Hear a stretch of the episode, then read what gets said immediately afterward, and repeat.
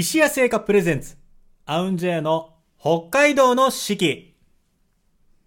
皆様、こんにちは。和楽器ユニット、アウンジェイクラシックオーケストラの尺八担当、石垣聖山です。この番組は、和楽器奏者である我々が、二十四節気七十二項をもとに、日本古来からの季節の捉え方を皆様と共に学んでいきます。その上で、北海道の自然やグルメ情報を通しまして、北海道の四季の魅力をお伝えする番組となっております。ということで、1月ずっと出ていただいてます。今週もアシスタントはこの方。はい、しのぶえ担当の山田美智子です。よろしくお願いします。はい、みっちゃんよろしくお願いします。はい、あの、まあ、みっちゃんもね、僕もあの、二人とも管楽器はい。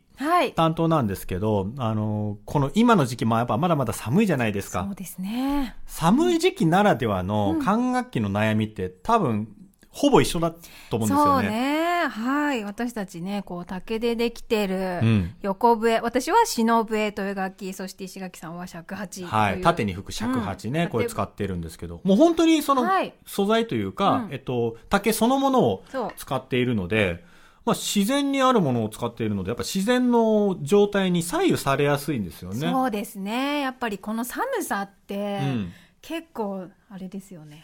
実際何がどうなるかっていうと、うん寒くなると、えっとね、音程、音の高さがちょっと下がるんですよね。そう。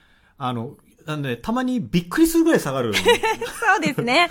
特に野外で演奏するときとかはね、冬は辛いですよね。辛いですね、うんこれね、そう、どれぐらい実際下がってんのっていうのがね、うんちょっと伝わりにくいかもしれないんですけど、じゃあ、あーでも自分にやあーじゃあ俺が、はい。正常時のドレミファでいうレの音、はい。吹きます。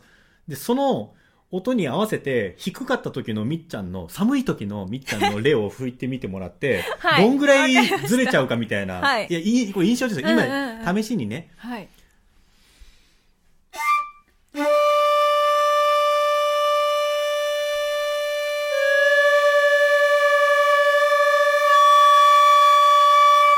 これ伝わるかな。なんだろう、じゃあ合ってる時も深うよ。あ、そうか、まずね、まず、まあ、普通に、そうよ。音に対して合わせたうん合う合うらっ、ていうのは、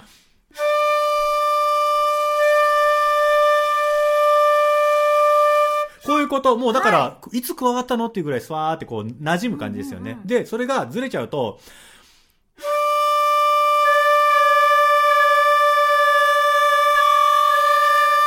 これ伝わんねえかななんかこの地味なうな、放送。うな、うなるんですよね。要するにね、もう本当にあの、ピアノで言うと、白いの、えー白い鍵盤と黒い鍵盤があって、その間の音ってピアノにはまあほんないんですけど、その間の音が出ちゃうんですよね。うんうんうん、そうですね。本当にちょっと下がっちゃうみたいな。はい。みっちゃんの場合、それ下がったらどうすんもう一生懸命、こう、仮吹き？外に向かって吹くようにして、はいはいはい中に向かって吹くと、音がこう、下がっていってしまうので、うん上を向いて、ってこう、音を上げるように頑張ったりとはいはいか、あとは、爆音で吹く。どういうこと？あの、大きく吹くと、んあの、音程が上がるんですよ。上がる。あ、なるほどね弱。く吹くと音程って下がっちゃうので、はい息のスピードで、うん。ガーって上げるみたいな。なので、本当はちっちゃく吹きたいなと思ってる曲でも、うんちょっと野外でどうしても上がらないなっていう時はもう、最初から思いっきり吹いちゃいます。もうパワー、パワーで全てをねじ伏せるみたいな。そう。俺はね、あの、まあ、一緒で、尺八もね、こう、メリー吹き、仮吹きって言って、こう、顎を引いた、音程が下がっていくのと、顎を上げて、口を前に出す。この、指穴変えなくても音程変わるっていうのももちろんはい。使うんですけど、うん。自分はね、やったことないけど、楽器にね、貼る回路を貼る人がいる。えーえ、北海道張りながら演奏するってこと？本番中はさすがに剥がすのかもしれないけど、だから使う直前まで貼ってんでものかな。私もやってみたことあります。笛台に北海道置いておいて、あ、それいいかもやっね。たけど、でもやっぱり一瞬でうん。下がっていきますね。まあそやっぱうだよね。り楽器が冷えていくとどんどんどんどん音程下がっていっちゃうのでね。実際野外でやってる時に、あのー楽器が冷たいわけじゃない。はい。で、生身の体で塞ぐわけじゃない。あの、だから、えっと、フルートとかだとはい、ボタンで塞ぐわけですよね、指、穴自体は。はい押したボタンに対応して穴が塞がるんですけど、自分の指で塞げる、塞ぐので、すんごい冷たくなるじゃないですか、手も。はい。で、持ち替えあるでしょ？はい。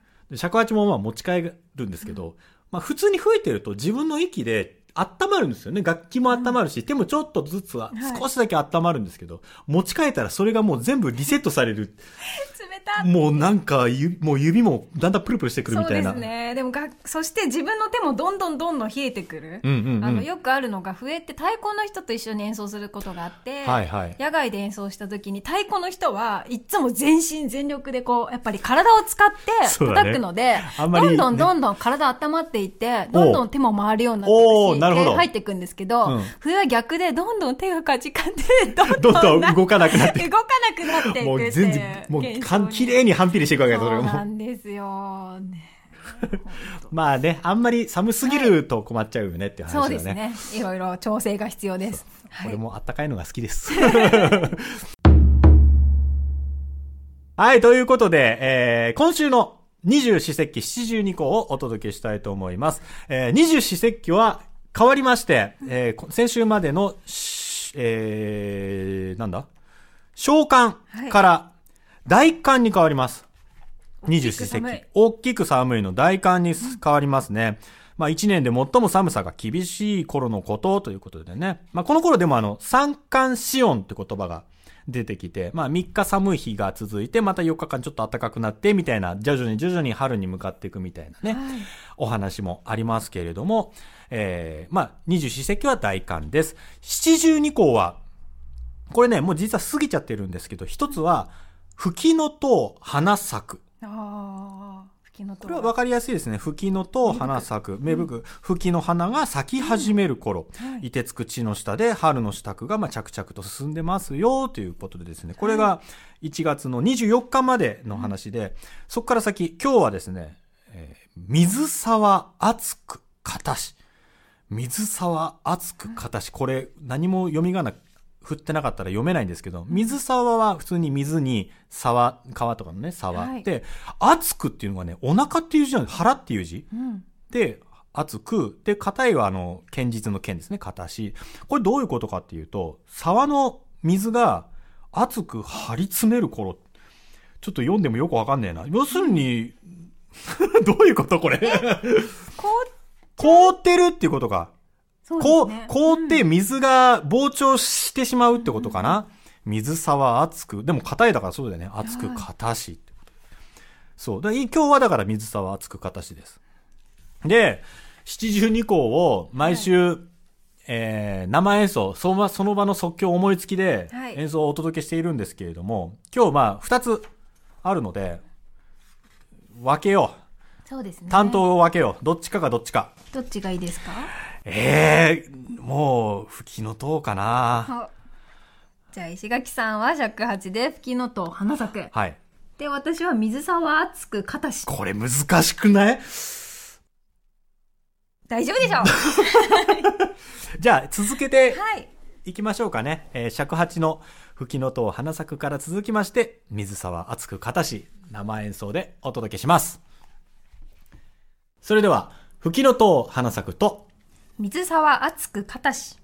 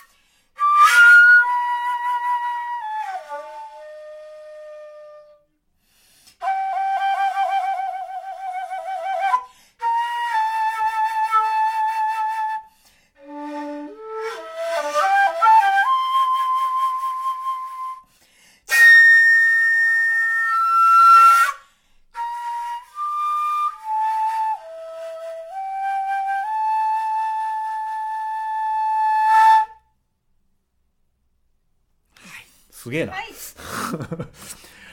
どんな、え、どんなイメージですか？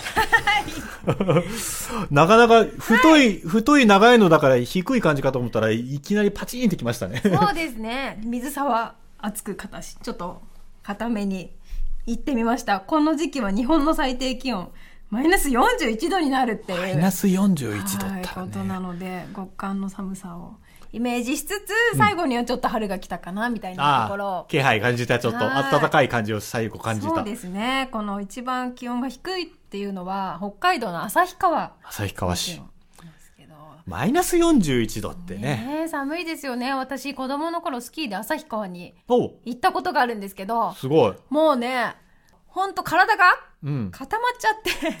スキーってリフトに乗って、うん。あの滑ってるうちにやっぱりあったかくなる。はい体があったかくなって、あじゃあもう一本滑ろうかってでまたリフト乗ったりするんですけどいくら滑ってももう寒くて寒くてもう夕方ああ帰りたいって泣きながら滑ってた記憶があります。いや、僕もね、マイナス何度、何十度はね、マイナス20度っていうのがあって、はい。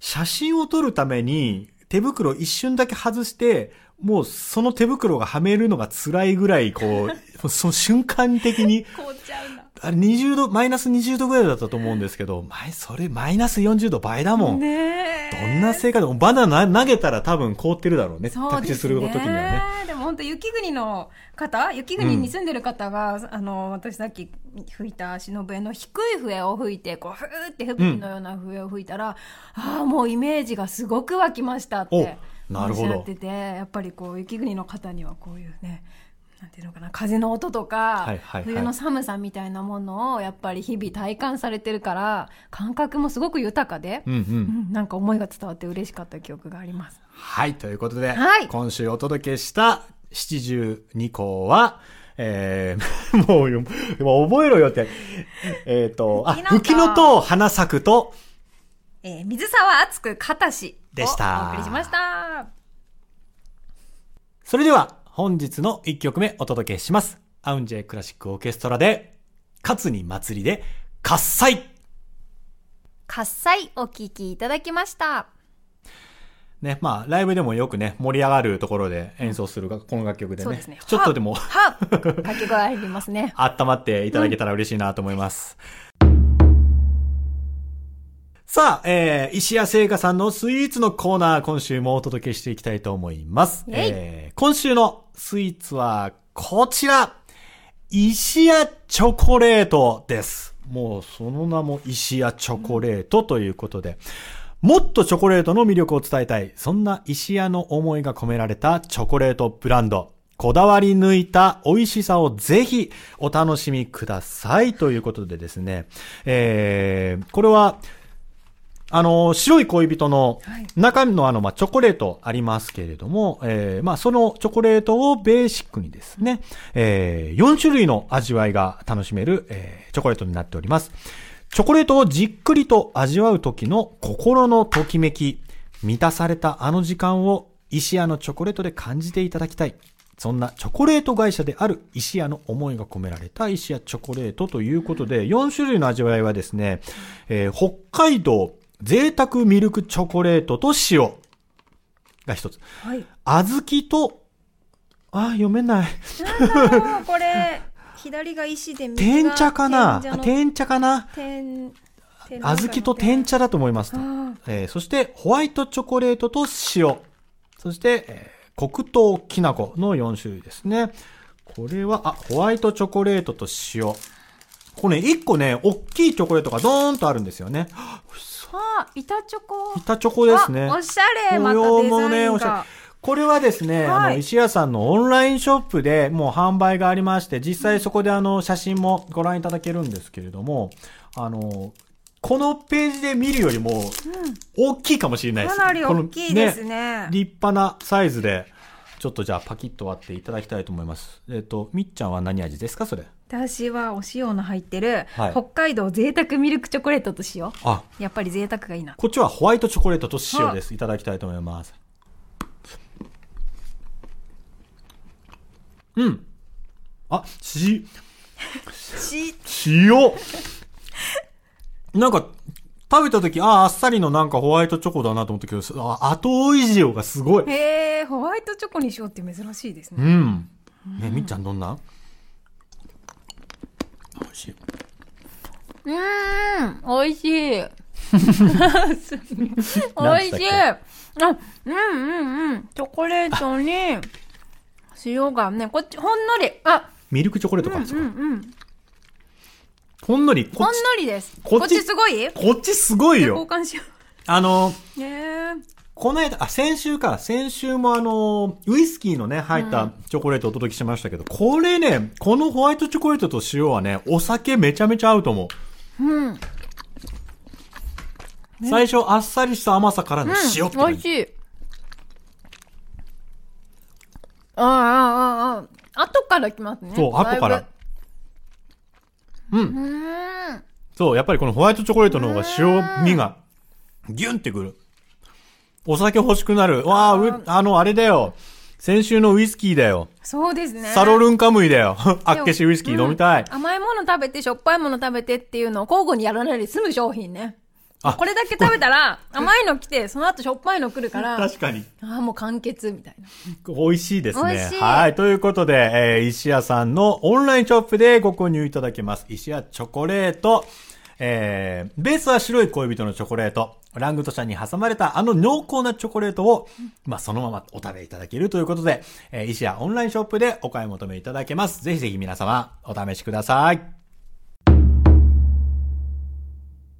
はい、えー、石屋さんのスイーツ紹介コーナーが終わったところでですね、今日はちょっと皆様に、まあ、報告をしなくてはならないんですね。えー、3日後に予定しておりました、札幌ことにペニーレーンでのライブなんですけれども、まあ、この状況を鑑みまして、まあ、声を中止することに、まあ、なりまして、ね。え、ほんと残念。ましたね。ねえ、もう、ん。アウンジェみんなでまた札幌初上陸ということをしたかったんですけれども、また、まあ、もうこれに懲りず、懲りずというかですね、次の機会をぜひ、また皆さんにお会いできる日を作りたいなと思っております。で、実はですね、今、もう本当にあの、リハーサル、その札幌のライブに向けてのリハーサル真っ最中で、このアウンジェのメンバーが全員揃っておりましたので、まあ、せっかくですから、もうメンバーの声をですね、皆様に、えー一人ずつお届けをしていきたいと思います。それでは、えー向かって左側ですね、えー、小平さんからお願いします。はい、えー、井上光栄です。えー今回ですね、残念なことでですね、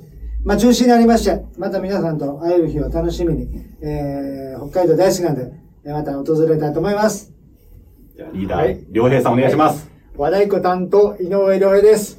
えー、皆さんとね、またね、会える日を楽しみに、いっぱい練習してきますんで、頑張ります。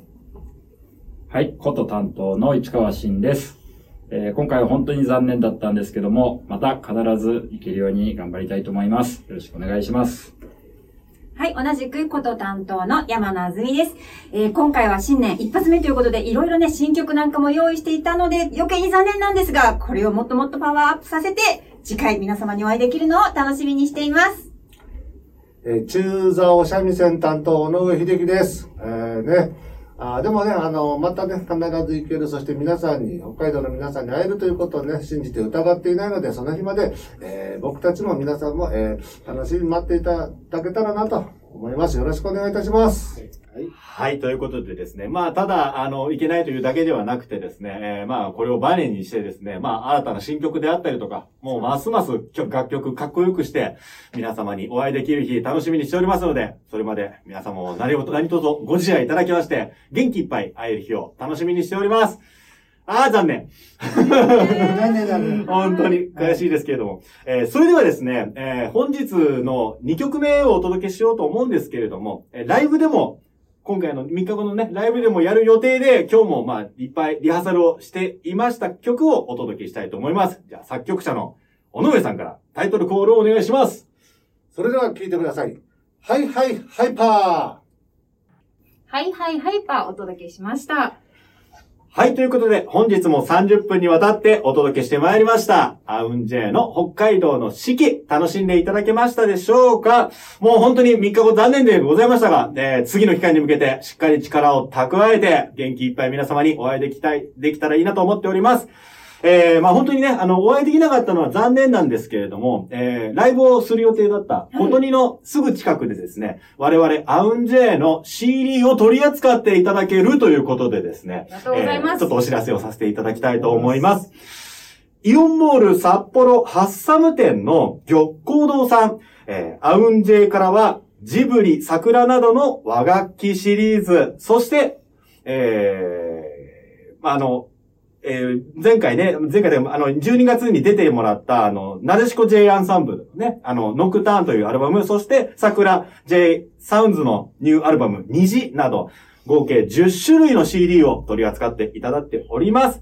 もちろん、えー、様々な CD、Amazon などでも販売しております。そして、公式ホームページからとです、だとですね、アウンジェイのめぐる森サステイナブルフォレストは、なんと全員、メンバー全員のサイン入りを販売しております。こちらも合わせてチェックお願いいたしおます。願いします。また、皆様からのグルメ情報などもお待ちしております。